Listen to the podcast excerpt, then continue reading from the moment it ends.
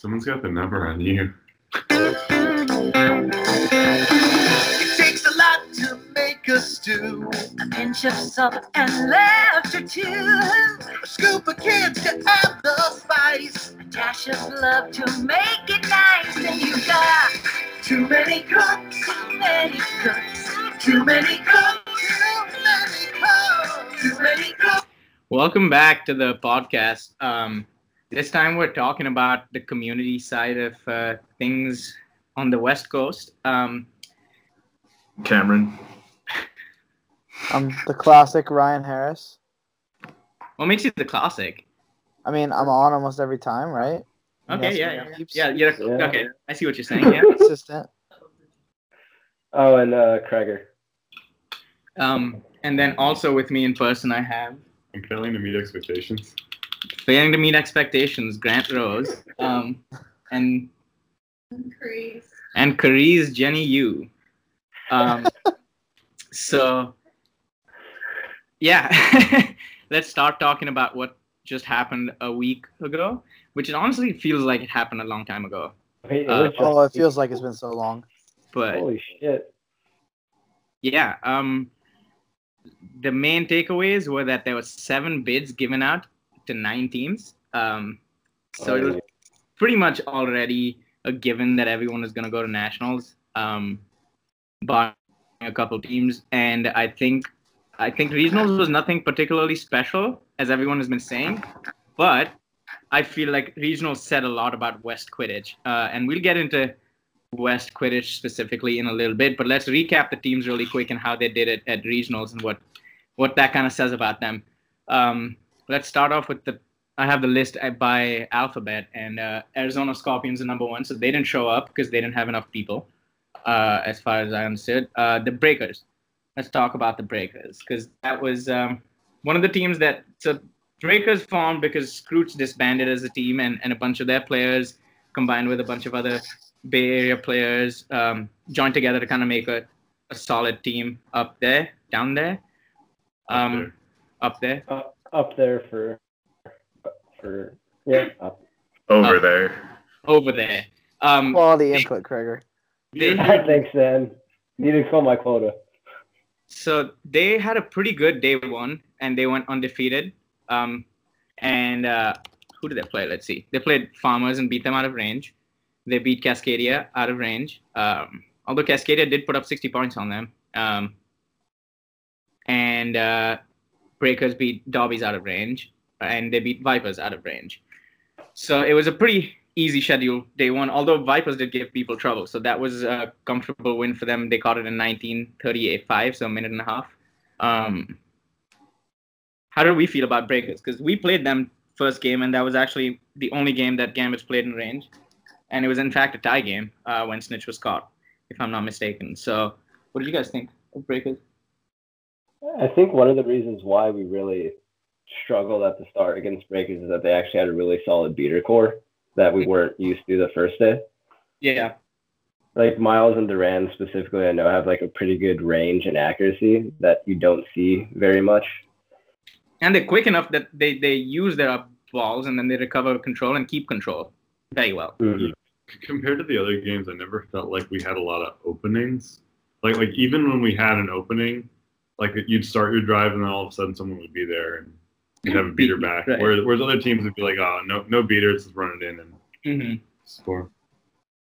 I feel like that's always been that was always the weakness with the Scroots was that they only had Miles. That was like a really top level beater that could hang with other teams. And when he was tired or injured or subbed out, uh, you could just kind of overwhelm them in the beater game. But they added they added Hugo Carroz from uh, San Jose, and then Misa Elizondo from Vipers, and Duran Allison. Uh, so now they've got a really legit, uh, especially male beating core up there for them. hmm I think I'm also Right. have someone like Shirley who has sure hands. Um, Shirley Lou. Yeah, Like- remember those last names, bro. Yeah, yeah. You're right.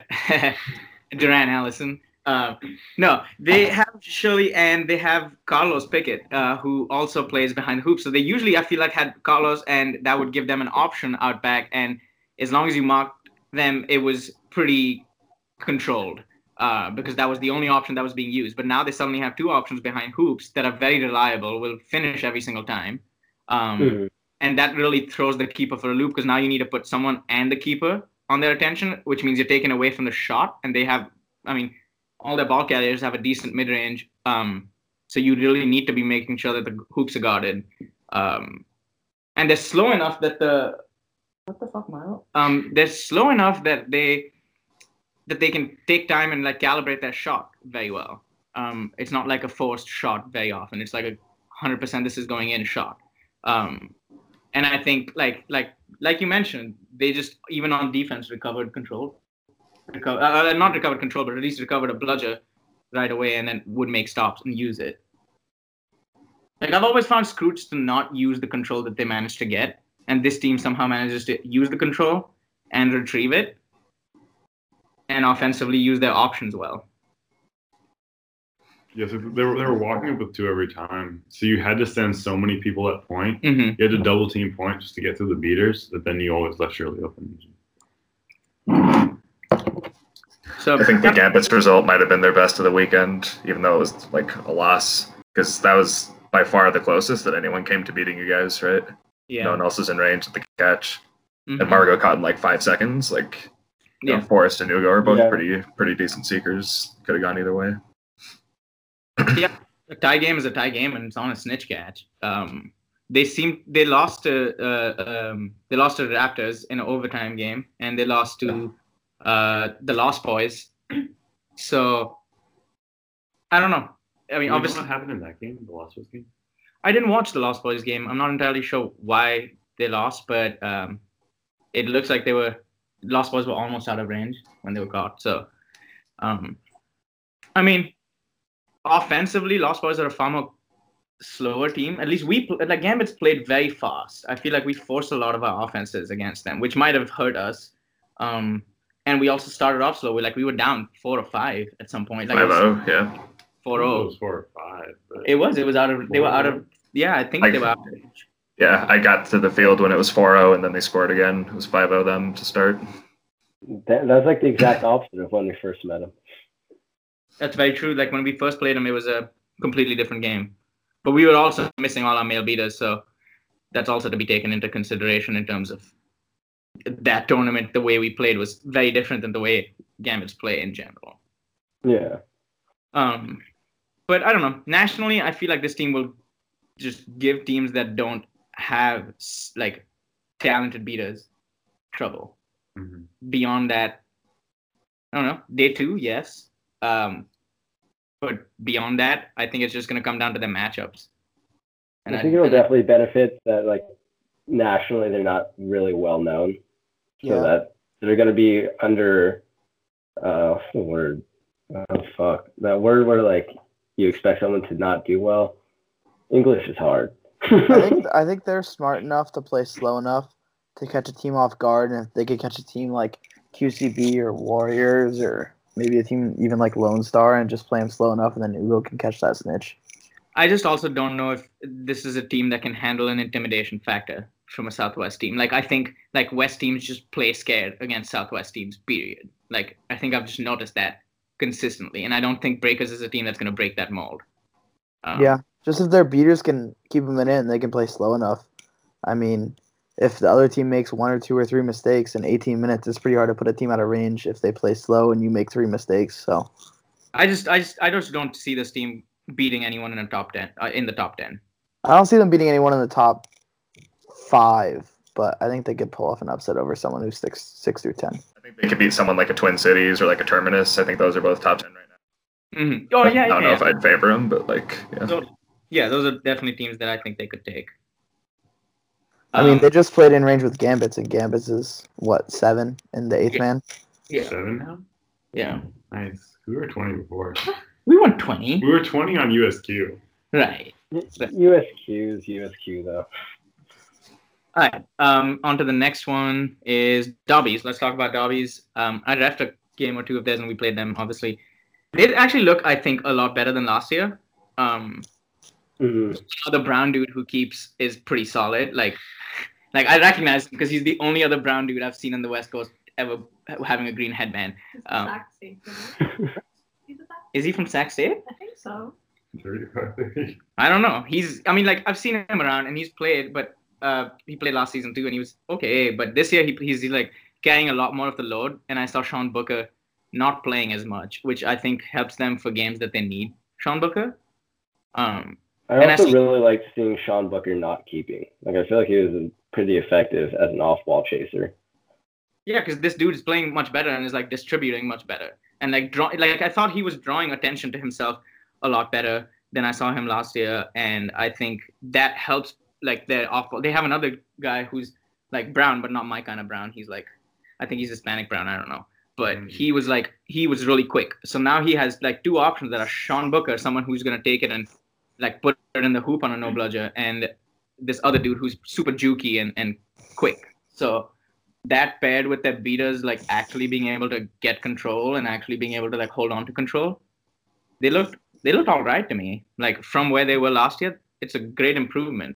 I don't know. I didn't get to watch Dobbies at all, but they went what? They went one and seven on the weekend, right? Yeah, they, only beat Cascadia. yeah, they were Yeah.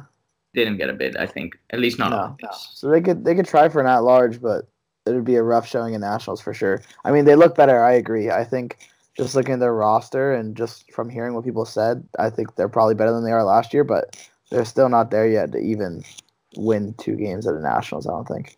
Were any But of their losses didn't in get to watch them in range? Person. Um, good question.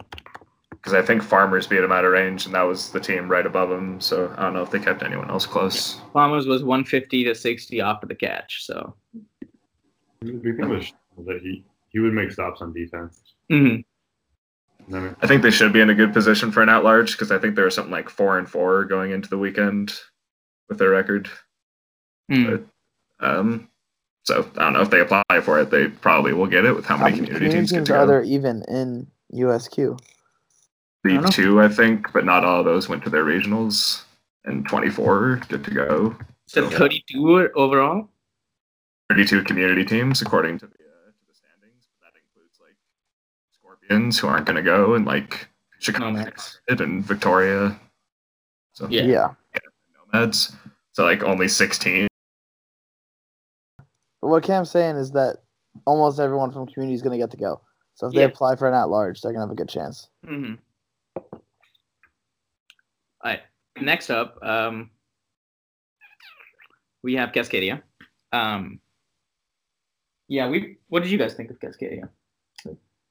Yeah. play a lot of games come work together. Yeah. Yeah. Fair.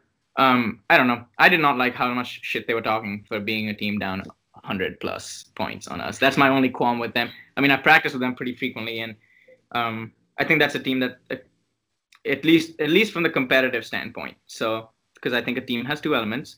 I think you need to obviously have some camaraderie and, and a community built around your team. But I think from the competitive standpoint, I think they just lack an identity, and I think they that's a team that lacks a, a specific direction that they want to go to, and I think that um, yeah, I think that hurts them tournaments. and that's it's as simple as that. Like if they put in more effort into being a competitive squad, they'd be a competitive squad, but they don't, and I think it shows at a tournament where teams are really gunning for a bid. Yeah, Uh, I didn't get to watch them again. I only watched teams that I refed, and I thought I, I think I was refing most of the higher quality games. So Ooh, I mean, nice. they're, That's they're his like- opinion snuck in there right there. they're like they're a pretty brand new team, right? They just lost Austin They're Sharp, who was kind of their founder. So Yeah, um, I- it's obvious when they play that the load falls on the experienced players, and I think Yeah. it's too significant of a load to have without like consistent practice and and uh, like a directed play style. pre-split, they would have been like middle of the pack, right? But they're playing against all these community teams that have played together for years and years. What's that? I said pre-split, they would have been like middle of the pack. Like they would have been better than all these college teams. Oh yeah, yeah. yeah. Uh, how many college teams do you think they'd be better than? I mean the B teams. All the winless ones, the five winless ones, going into the tourney, or four of them, and then they, They would be on par with Utah Raptors, right? Yeah, they would have beat NAU and then lost to Utah Raptors. That's Did Right, that what- be any? yeah. NAU did not look very good this weekend. Sure. I know you couldn't put up points. I think Stanford could have beat them. No. No, Remember that six guy? Yeah, Stanford would not beat them. I mean, like Jake and Sai and Ruthie do a decent job, but the quaffle players are just not there. Like I know Michael Mendelson is solid, but he's very small and like it, like contact will be a problem. Um, so I think like any team that would give them trouble with that. But like those beaters are, will clear enough lanes against a Stanford or against a NAU or whoever. How much do they That's play those good. top three together? I didn't get to watch them. Um, I don't know. I don't think they play them particularly in a. I don't. I, I really don't know the Cascadia lines um well enough to be able to comment on that. But I, I, I mean, there's definitely some strategy that they could change, but I don't know if that's something they even want to do. Like they seem to be a community team that that just has fun playing Quidditch, which is like respectable in its own way. Like you go and have fun, play Quidditch because it's fucking Quidditch. Like, Yeah, yeah. um. All right, Yeah. next up Next team. Is Gambits. Uh, nice. Sweet. Uh, Eh, You guys Yeah. tell, tell us your opinions uh, that are like, I mean, the two of you that aren't on the Gambits, tell us your opinions. Don't make me cry, Ryan. Cam, did you get to watch them at all, or because I, I mean, I refed them twice. Um, I got to watch the Breakers game and then pieces of the Raptors and Lost Boys games. So some of their like tougher ones on paper, at least. Yeah, I refed Rain City versus Gambits and Vipers versus Gambits. So Okay. Pay for the two toughest ones. yeah. So I don't know. I thought you guys looked a little bit underwhelming against Vipers. Um, I don't know what it was. I think you guys are just in a little bit of a funk. Was that right after the Breakers game on Sunday? I think it might have been. I think it was, The second yeah. one or the third one? So it was the second. Yeah. It but- was. I can't remember if it was that game or I think it was that game, not the Raptors game, where Tony was in a little bit of a funk and he was trying to do a little bit too much himself, which he can be prone to. And he That was, was kinda- game. Yeah, he was kind of just throwing some some wild passes that would Oh. just like fall short of the hoop, and I don't know. Oh, I see. It's not when when Gambits get angry, like they're a little bit easy to frustrate, Mm-hmm. and then it shows, and they don't move the ball nearly as well as they do. But when Gambits is clicking, um, I mean, it's hard to tell against West opponents because obviously it's not the caliber of team you're going to be facing at nationals, but they can definitely zip the ball around. I think your beaters are good enough to contend on a national level. Um, they certainly won't dominate high caliber teams, but I think Jared Bailey, um, and then obviously Aaron, Alyssa, and Danny are as good as any female beaters out there. I think, um, and Kevin is prone to a little bit of overexcitement sometimes. He tries to, you know, throw the ball from too far away, tries to go hit people and whatnot. But I think they're good enough to hang, and if Tony can be on, then it's on. And if Tony's off, then no one's really gonna, you know, save all of his shots that just hit the post and fall. I will say on the Jared Bailey note that I think Jared is probably the biggest pickup for. I mean, Jared was probably in theory the biggest free agent this summer. Jared's That- crazy. Jared's crazy good, and he has crazy Yeah. endurance. I mean, Jared is straight up, I would say, in contention for one of the best beaters in the West, no doubt, in my mind. Oh yeah, absolutely. Um, Yeah. He's got a good attitude too. I think I think like uh, he's his positioning is great. I mean, his like my only flaw with Jared is honestly that he's he's he's too good. Like against some of the teams we played, like no disrespect to any of the beaters that Jared schooled, but like Jared will get you control every single offense. Um, and the only problem is like sometimes he will get caught up trying to get off, like get us all three bludgers. And when it's like Jared, just stay waffle and we'll be fine kind of situation. But beyond that, like honestly, like his positioning is great, decision making is great. Um, his like offensively, he's a great beater. Defensively, he's a great beater. Yeah. And to boot, um, he can seek, and to boot, Yeah. if we need him, he can chase too. Um, and he he does a great job at all. Yeah. And, I, And and you I, all have a good lineup of seekers too. So yeah, and it helps really bolster our seeker lineup because it was, um, I mean, you're suddenly adding going from just Margot Grolinsky and me to Margot Grolinsky, me, Grant, uh, Jared, Tony, um, and you can really like throw that seeker weight around. Even Steve. Yeah, yeah we, I mean, Steve Seek too. Yeah. Yeah. Um, Uh, on your other point, I do think we we got to work on our ball movement because we have so many drives that die with one person. Oh, yeah. Uh, I'm just thinking. Of, I don't remember what game it was that UCLA played, but you guys had one game where you were just zipping the ball around so much, and we don't we don't do that enough. I maybe, think maybe we don't need to, but Yeah, but I we don't do it as much. I think Tony is just not a person that uses a lateral option, and I think that's It's not just Tony though. Like it's it's everybody. because that's just our play style. Like our beaters are based around Tony, and Yeah. I think even when you ball carry, it the rest of the team still plays like Tony's ball carrying.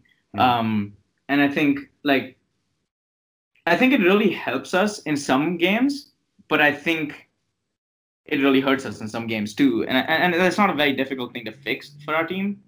Yeah. Well, that's the thing. I think if you guys are calm, cool, and collected, I think you can compete with anybody. But I think it's going to be hard to keep that team calm and collected through a whole two day tournament. And if you run into someone like hmm. Cavalry and Tony gets frustrated and makes three stupid passes, that's your chance to beat Cavalry gone. So How many people are you missing? I I know agree. Mike Richardson wasn't there, right? That's it, I think, Yeah. right? Yeah, is Drager's Um, going to be there at nationals or?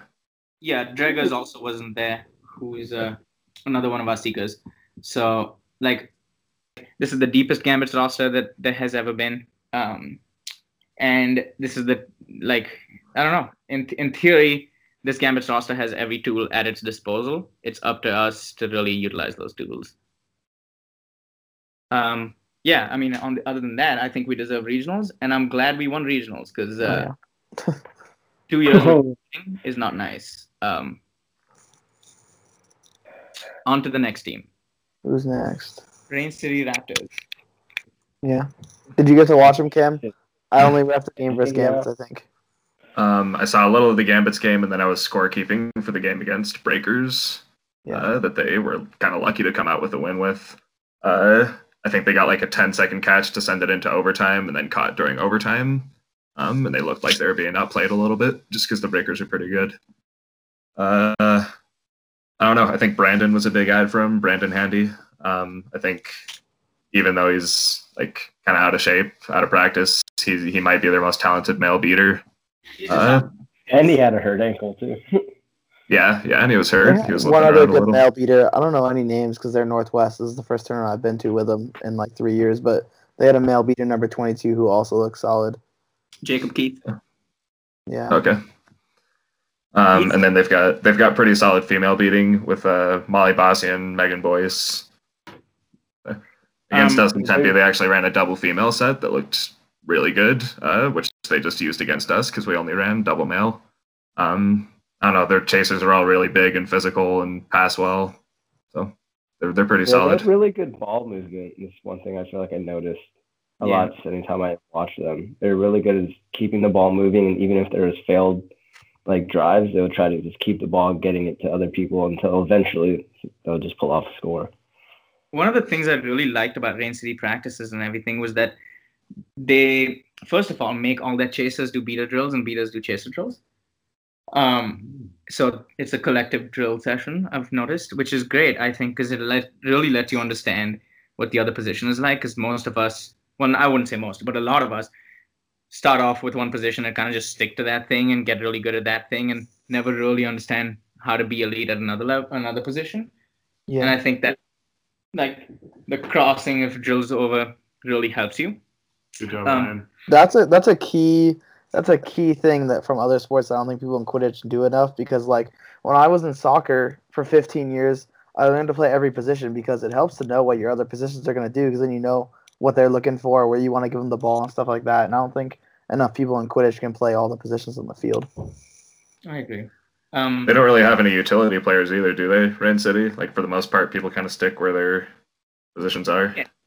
yeah, they they I don't think they changed over much, but I think it lets them do smart offenses a lot more um, compared to a lot of West teams. Like ball movement is something I've noticed at Rain City practices and just in the gameplay that they like like Craig said they move the ball around a lot and they move the ball around well. Um, they all practice very effectively how to move the ball around in specific situations. So I think that like really shows when they play teams that kind of just don't like a lot of West teams just don't put that much effort in into into, into ball movement uh, on the chaser end, or really adjusting to to different kinds of offenses. And and like West teams are just terribly bad at adjusting to things. And I think it it shows when a team like Rain City can throw multiple different looks at you. Like they have, um, like they have Ross who just is the big dude number 21, 31. Um, Thirty maybe. 31. Yeah. Ross is Yeah, what's Ross's last name? um, von. Sch- I- Tram van Hopt or something like that. um, Some Dutch I mean- looking. he's like he's obviously has an athletic advantage over most drivers and uh, most defenders and will drive through them. Um, but they can also throw someone like Jake um, at keeper who like is quick, um, has really good passing, and can catch and dunk very well. So like you can throw him in at multiple different positions uh, as a wing chaser, as a behind the hoops floater, and he does a pretty solid job at all of them. Um, and teams can't adjust to that in the West, and that that, that really showed against teams like um, teams like Long Beach or teams like Lost Boys. Obviously, like when they played them, it was raining, and obviously that's an inherent advantage that Rain City has. But dude, like I don't think there's anything to be taken away from Rain City at this weekend. Uh, like that's a team that puts in effort and has athletes on their team. But I think they, I think, I do think, I will say this: without Handy, I think their result would have been impossible. That's the take I'll put out there. Uh, I think Handy was a extremely How many games did he play for them? barring the Lost Boys game. I think he played all of them. Playing against us? Uh, yeah, How did they do on cards? Because I feel like uh, in our game at least they had like what three cards? Like one beater got a red. Yeah, their female beaters were aggressive with some back contact in that game, especially. Yeah, I just don't know if that was just our game or like throughout both days were they kind of like off with cards and because I feel like that's something I definitely noticed hurt them in our game. Like to be down a beater for four minutes with a double yellow and another yellow. I'm was not pretty extreme. yeah, I'm not sure how they did on cards in in the rest of the tournament, but it's it's I don't know. They're definitely a team that I think benefited from um, other teams not having seen them, and I Yeah, think for sure. if if the community side of Quidditch had paid more attention to Rain City, the results might have been different. But I think when you suddenly, as a West community team, are faced with four out of six players being athletes, West community teams don't know how to adapt. Um, and and and and I think Rain City to boot also has good ball movement. A big shout out to uh, Drew Sartorius too. He's like a he's a pretty legit seeker, really big guy. He got him some quick catches. All his all the big catches with him with a bum ass ankle. If you want, mom, you can put you can put your phone number on there. Yeah, mom, put your fucking phone number on there. Um, My bad. It's all good, dude. Um, next up is uh, Vipers. Ooh, that's a good one. They're definitely not Uh, the team they were last year. Like, I just I feel like going into this or not this weekend, last weekend, I was really just so used to the team I remember playing against in the NorCal tournament with UCLA. hmm But people like throughout after day one, like I remember Duran talking about like warning us about them, just being like, "Yo, they're doing a lot better," and then them obviously showing it their scores. Right. And on the field, you could just see it seemed like everybody was just a little bit better. Like people were trying to improve, and like it actually showed. Sam Fishgrunt needs a shout out because he, um, I thought he looked significantly better than he did last season, and his experience really showed against some of the lesser experienced beaters in community Quidditch. Because he, I thought, did a great job protecting his. Like honestly, he, I thought he did a great job protecting control, um, and Yeah. that really helped with. Uh, with against especially against like other middle level community teams that honestly it just comes down to who has the better beaters because everyone has one dude who can drive um, and it's really just about who has control and can clear the lane Yeah, I think Sam is a very smart beater. Um, the problem is the Vipers don't have anyone that's exceedingly athletic, and Yeah. so they can thrive against these mid-tier community teams in the West. But the problem is the mid-tier in the West doesn't really translate anywhere nationally. Because I feel like everyone's either far better or they can't compete. So they might end up in that middle ground of like whatever it is, like twelve or fourteen to twenty. But there's really no upside past that. I don't think. Right. Um, They were the biggest surprise of the weekend to me. I think going into the, this season, there were like five Vipers I could name, and then two of them left for Breakers, uh, Misa Elizondo and John Vong. So like, I, I thought that they were maybe at risk if they had a bad weekend of not being one of the top seven. uh, right. Then they pull all that off. I don't know who's who's the seeker that's getting them all those catches. Is it Colin Casey? Is that one of their guys? Alex or- Patel seeks, I think. I know Alex Alex Patel Patel, takes some. Sure. Yeah. Um, they're, they're a decent team. Um, I just don't think they're gonna come out on top nationally just based on how everyone has athletes. At least most people have athletes on their team. Yeah. The West is good for them because they get competitive games with teams that are of similar skill level. And the Mhm. West is unique in that it has all these community teams. Like we had 11 potentially going to regionals, and other regions have like four. Yeah. So Mm. it's a good place for them to thrive. But nationally, I don't know if they can show up. Next up, We've already been uh, going we for a while. yeah. Um, Farmers, right? Yeah, farmers. Let's talk about farmers because they played um, all but a couple games in range. Um, and I, I don't know. What do you, you guys think of farmers? I expect them to do well because they have a couple experienced beaters in uh, Michael Vong and Tommy Brown. Certainly has played for a while and has a solid arm.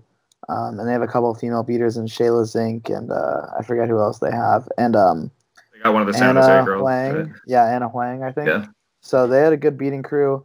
Um, not much in the way of depth, not much in the way of a seeker, but enough to hang in there with those West community teams. And obviously, they pulled off two dubs, which is, I think, pretty representative of their weekend.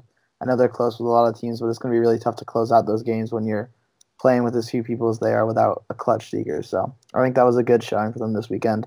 Don't expect them to make waves at nationals, but I think they'll have a great time. That's what farmers always do. Do you Yeah, know? they're just a fun team to play against too. Like even though that was like probably the muddiest game of the day that we played with the Gambits, like the one Tommy where and like ruined an offense because you're an idiot? yeah, dude, I The do that shot way too much, bro. but yeah, I don't know, just like Michael and Tommy are just really fun personalities to like interact with on the pitch.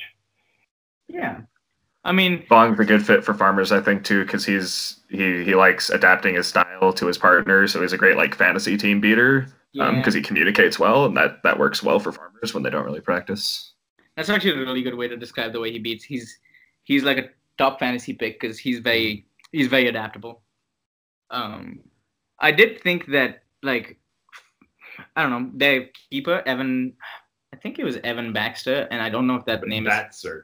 Batzer? B-A-T-Z-E-R, I believe. The guy Okay. that looked a little bit like Ben Harding. yeah Yeah, he looked good. Yes, but like like burlier. Yeah, yeah, he- definitely. he But, yeah. Someone told me he had something to do with Michigan Quidditch. He Um, did. He Started them, yeah. with Baxter okay. Back in the day. So he's like old Michigan. Yeah, he was solid. Um, I thought having someone like that really helped as a as an alternative to Dan because, I mean, Dan's a pretty one-dimensional player, um, and you can't really win too many games off of that one dimension. Um, but I think having that different look paired with uh, players like Vong uh, really helped them. Their Although- uh, their big miss this weekend was Porter Marsh, I think, because Yeah, he's was- he's a solid beater and he's a really good seeker that I think could have closed out some of those in range games. I mean, Uh, yeah, like they were not a bad team at all uh, in terms of the personnel. It's just like you need to have a seeker to close games out, and if you don't, you lose. Yeah. Um, nationally, how do we think they're gonna fare? poorly. Yeah, I think so. Yeah. If they Even with an ideal fly everyone roster. out, I think they're gonna get. Yeah, I think they're gonna get swallowed up they're gonna pretty have soon. fun. though. They'll have a good time. Yeah, I mean, at the end of the day, you, it's it is basically a Merc team, and like you can't really expect to like win nationals with a Merc team. So, um, I don't think that's their goal either. They just want to. yeah, I don't think they care too much either. but- regionals is probably the big the big thing for them. I think they could win a game or two against some of the like real low, low level uh, community teams, which would be nice. But yeah, they should make day two, even if their roster is ideal. Uh, next, we have Long Beach. Um, so I know Uh, Long Beach had a kind of disappointing weekend, um, and I'm sure they're bummed out about that as is. But I do have, for once, a very positive thing to say about Long Beach. Um, in the kind of scenario, uh, I think like I think I think this Long Beach team will be fine. I think this Long Beach team needn't pan- panic about how this regionals went down because I think like last year their play style was very predictable. Um, it was Berger and then between Michael Aguilera and um, Anthony, it, it, was up to them to make offenses happen, and that's about it. Um, they didn't they didn't use all the dimensions that they could use, and I think this year is kind of different because different because they've lost Anthony and they've lost Michael Aguilera, um, like two of their biggest physically dominating quaffle carriers, um, and I think not having that has been a little difficult. Um, I remember at the start of this year when they were like ranked at number 10 i remember telling danny uh, that i didn't think that they should they should be there. I think they don't have the quaffle depth or really the quaffle playstyle that requires that is required of a top 10 team. But i think that's a good thing for them because they're kind of figuring their playstyle out and having they have different looks at keepers now. Um, they have different kinds of ball carriers now they have uh, they're using Shea a lot more. They're using Austin a lot more. Um, they actually had um, what's his name? Austin Sharp, Shea Hillinger. Uh, yes, good, good one, Craig. Thanks. they had who's who is um, I forget his name, Jackson. Um, Jackson Schultz. Jackson Schultz there, who's also added a good amount, a good element of keeper depth to their. Yeah, that was a really interesting seeing him play. Like, just he had really good hoops defense. He was just a really different look I feel it's like completely different. You see the tall blonde guy? Yeah. yeah. Yeah, he's a soccer guy from years And past. offensively, he gives them. Oh, uh, I thought it was like, football. Uh, he could be football. I don't know. He used to wear a bunch of soccer jerseys. Where's he from? Has he always played for Long Beach or? No, he like started practicing with them like last year. He's been around. He dated someone who was in the UCLA program. So, so between him, between Jackson, between Miguel, and between uh, Austin at keeper, they suddenly have three completely different looks to offer. Austin is someone who's kind of more conservative and will spread the ball, but also like force a drive if need be. Um, Jackson, who's a great ball distributor, um, great shot stopper. I wouldn't say great, but like at least at least solid um, shot stopper Yeah. and solid ball distributor uh, for the West. And um, Miguel, who's incredible at driving and and um, may not have the best ball movement, but like brings size to the pitch that uh, Long Beach severely lacks, other than maybe Joe. Um, so I think like they're figuring their play style out, and I think that's okay. Like if you really think about it, this Long Beach team is playing completely different Quidditch than they used to, and I think that's awesome. And I think that's like a really good thing for West Quidditch going forward because it's a program. First of all, they have like several like people in their program. They have obviously more than 21 people in their program and um, this is like a play style that you can develop. Like what makes the gambits good is the fact that we have a specific play style that that we work with. Uh, what makes the rest of the west teams not good is that the west teams don't have a play style it's kind of just like fuck it let's see what happens. Um, and that's not good.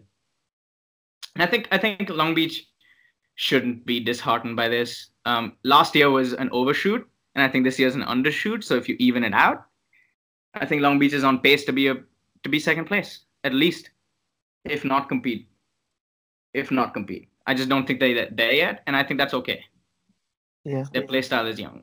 The one thing Yeah, I'll say about Long Beach is I think they need to find that gear where they can put teams out of range. Because I don't think they put teams out of range, and I think they're better than a lot of the teams in the West that they Mhm. just lollygag, not lollygag, that they just play slow with and play in range because that's their play style. That's how they upset the big teams like UCB and Bosnia and whatnot. Um, but if they can find that gear with players like Shea, Hillinger, Joe Robles, Austin Sharp, if Austin Sharp, I know he's an athletic guy, if he can accelerate the pace and run some breaks with Shea or something, because their beaters will certainly force turnovers. So I I think they can find themselves in a good spot. I also think they should use L more as an off-ball lateral option as opposed to a behind the hoops or even like a cutting option because Mhm. Yeah. L is solid. Like she'll move the ball around for you brilliantly. She'll take a quick drive and a shot if need be. She'll take make a pass if need be. Um, like you have these options, and I think Long Beach is just figuring out how to use them, and I think that's awesome. There, there- there are a lot of fourth chasers that don't make you rotate your defense, but L makes you rotate. L makes you definitely rotate your defense. What, Yeah. what do you think about them? Because they don't feel threatening to the game this- this year. What do you think changed that? Honestly, I don't think that's on the end of Long Beach. I think that's I think on you guys just got better. Yeah. I think we just got better. I think we literally took their best, their main ball carrier, so that threw the offense for a loop. And I think I think it's more beater. I think it's definitely more beater play in that. Um, so I will say this about Doug. Doug was obviously like one of the biggest transfers over to Long Beach, and that was like all the hype about Doug. But I think here's here's what I'll say. Now that we're not playing uh, not playing Long Beach anymore, here's what Doug does that is uh, not good on defense. Um, Tony will drive up, but will obviously have say Steve running up in front of him to make the trade. Doug will come in from the side and have the perfect angle to come in and clip Tony's heels as a beater. Um, but Doug chooses specifically to trade with the beater that's protecting Tony's side, uh, which happens to be a player like Steve, who is pretty good at catching. Um, will either like lose the bludger completely on the catch and also get beat on the trade, or will um, just miss the beat and then we have two and they have none. So we have three and they have none, and we'll just take the drive. So that's I think that's like literally how we've beaten them every single time. Um, but I do think that Doug making that press forces the offense pretty significantly to make a play, um, which is fine, which I think is the right move to make for Long Beach. But I think um, unless they're following it up with making a quaffle play, it's there's no point to it. Uh, so it, someone needs to step up to Tony and be making hits on Tony at that point or whatever. Berger's like Also- done right. From what I've heard, yeah. Yeah, but on the topic of law, uh, lost what Long Beach beaters, like they have really solid other players that just don't get recognized as much. Like with Sam, I don't know his last name, Weiser. Sam Weiser, Lauren Sam Mundell. Weiser, um, Mikey from San Diego. I don't know his last name. and Carl Ferrar. Like Yeah, they're those three are all really solid beaters. Like they they don't always like they'll make flashy plays sometimes, but they're solid and they just don't get as much recognition because you hear the names like Berger and Doug all the time. But they're really solid and good beaters as well. Ha- hashtag make Carl famous. Yeah, man. That, Ocean put Oceanside on the map, Carl, because I couldn't do it. Anything else to say about Long Beach, or you want to move on to last place? No, I don't, it was interesting seeing uh, some of the play. Like I know George was an interesting pickup for them. Uh, I don't know where he came from. Um, well, like just how they ended up convincing him to play Lost Boys. But there's also I don't know. There's something about the game that just didn't. Obviously, Lost Boys are just very different this year from past years, and it really felt that in the game against them, and that like it wasn't much trouble for us. Like it really was just like put it put it don't know. away. It's true, actually. Well, Um, I'd say that the Lost Boys game was interesting because I think that's a team where the where a good chunk of the players know how to play against the Gambits, um, Mhm. and obviously that's why Lost Boys like played like they had a shot at winning that game. And for a while, it was in range. Like for uh, the first like almost seven eight minutes, it was uh, in range. If yeah, I'm pretty sure. And and and I think that comes from the fact that this team is if you really pull the crux of the players out, top heavy, um, like the players that will make damage on the gambits are the players who are the first string. And I think after that, yeah. it's difficult to keep up. Uh, and I think that's definitely lost because the first string of the Lost Boys today could have been very easily s- spread out between the first two or maybe even three strings of Lost Boys past. Um, and I Mhm. think that that like really hurts them against deeper teams. Um, which is probably why they struggle against Rain City on top of the rain. Um, like you obviously can't play a 30 plus minute game, um, you know, in the rain where everyone's slipping and all that shit. And apparently there was terrible refing and all that um, without using a second string. Um, and I don't know how much they did use their second. I assume they used their second and third strings because Long uh, Lost Boys seems like the kind of team that wouldn't just hog playtime for their first team. Yeah, I feel like they rotated out a good amount of sets against us when we played them. Like we saw a lot of people playing, a lot of different people playing minutes. Speaking of Lost Boys, there was a question that was asked specifically about the Lost Boys in our uh, viewer uh, listener questions, uh, which was was Lost Boys' performance as impressive as they made it seem based on how poorly everyone was talking about them this year? Um, I don't think I have the quid like my pulse on the Quidditch gossip enough to answer this question. I mean, I mean, like Lost Boys I know- reasonably very happy with with their performance, which I think they totally should be. But if you really look at that question and look at the gameplay, I don't know if that's a sensible question to ask because on day one they played the Gambits, they played Farmers and won. Um, they played Long Beach and lost um, on a snitch They're up 20 when they They were when up Long 20. Beach cost. lost lost on a snitch cat and they played Yeah. Rain City in range and lost. So if you really look at it, their toughest games were against Rain City, who got second place, Long Beach, who's obviously a very competitive team and unfortunately ended up lower, but is in the top three conversation. Mm. Uh, Farmers, who played literally all but two of their games in range, and the Gambits, who won regionals. So their day one was very different than, for example, the Gambits day one, where we played the bottom four teams. So um, day two, when Ga- uh, when Lost Boys came out and beat the Dobbies out of range and um, beat the Breakers and then beat Cascadia out of range and beat the Vipers in range, um, I think they placed exactly where they should have. I just think that Beater Core is solid, and I think that Beater Core is competitive, and I think that Beater Core will take you further than that Chaser Core will. Yeah. At, at the end of the day, if you look at West teams, the beaters are where the games are decided. I mean, Earlier in the season, some of those ugly losses, I think, were largely because they were missing just ball handlers and having Kendrick and Fernandez and George Williams all there this weekend gave them a lot of like just people they trust with the ball in their hand because they've always got a lot of great support chasers like uh like Lindsey Simpson and Cornelia Zana and uh, like Princeton Nguyen and just people that are good on the edges, but not really Johnny- someone that you want taking the ball up. yeah, and they have Johnny Rowland, who's a good, Yeah. good decision maker. Yeah, Um, Rowland Yeah. I don't know. I uh, nationally, I think we didn't talk about Long Beach either, and we should get back to it. But I think Lost Boys should be fine. I don't think they're going to repeat the Nationals' performances past, but I think this is definitely a team that should get make day two, and based on their matchup, go further. Yeah, I think they're supposed to have Fernandez for nationals. I want to say, which will be big because they gotta they gotta get catches against. Yeah. They're gonna have to win in range games to go to get day two. Yeah, yeah. Especially since their problem seems to be their depth. Like having Right. just even just one more good Super ball carrier, ball like, carrier. makes such a difference. I feel like the West has not adapted its playstyle, and it really shows. And this is kind of what I wanted to talk about, at uh, because everyone is like, "Oh, West regionals was so uh, like underwhelming because uh, the teams that were supposed to win won, and the teams that weren't supposed to win didn't win." Um, but I think there's a lot to be noticed in West Quidditch at regionals that I think has gone very understated, and I think that pretty much is along the lines of how West Quidditch has not improved in the last three years there's the play style has not adapted.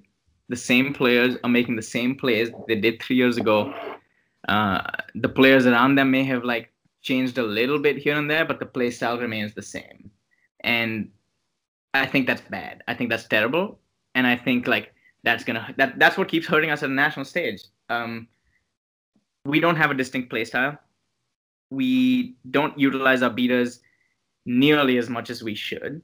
Um, we also don't have the best ball carriers in the West. I think that comes comes from the lack of direction of practices in West Quidditch. Um, um, and this is going to go into a little deeper of a topic, but I think like I've noticed that that there's a huge split between the leadership and um, and the players on the team, and I think like administrative people pick up the pick up the slack on um, on the end of leadership a lot more than the athletic players do, and that's well and good as long as the the administrative players have the right mindset about the team. If you're going to alienate your athletes, your team's not going to perform, and vice versa. As an athlete, if you're going to uh, uh, if you're going to X out the non-athletes, then you're going to not have a team. You're going to have seven people, and that's about it.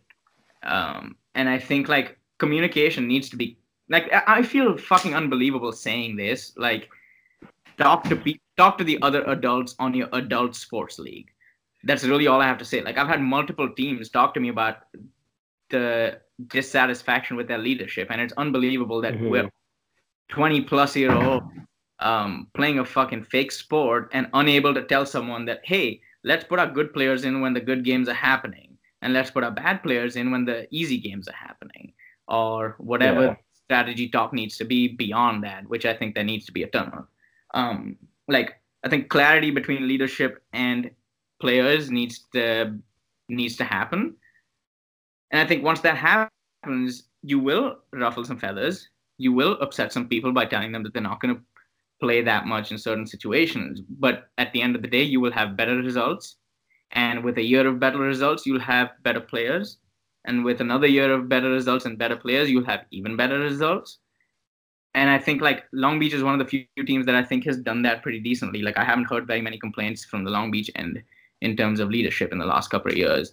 Um, I think they've done a good job, and I think like, uh, I mean, Gambits have always been, um, uh, I wouldn't say dictatorship, but like kind of like a top-down effort, and I think like that's a good thing because it provides a particular direction for the team, and either you work Everybody that goes into the Gambits knows exactly what they're getting into. and if you do want to perform at a national level, have the conversation, have the difficult conversation, and and I promise you, a year from now, you'll be happy that you did.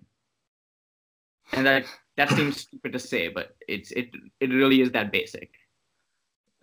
I won't I won't out who it is, I guess, but I was talking to some uh, captains of a West community team during regionals, um, and it just seemed from talking to them like there was a lot of confusion among the people that they captained, people on the team about like lines of who goes in when, uh, and both of those captains that I was talking to play a ton of minutes, and so uh, I don't know, it just seemed like they're they're a good team, they did well, but it was it was kind of surprising to hear that there was so little organization um, and like yeah, like you said, clarity between leadership and and the players about how things were going to look come game time.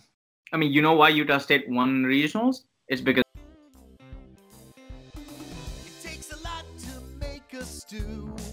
Pinch of salt and laughter too. A scoop of kids to add the spice. A dash of love to make it nice. And you got Too many cooks. too many cooks. Too many cooks.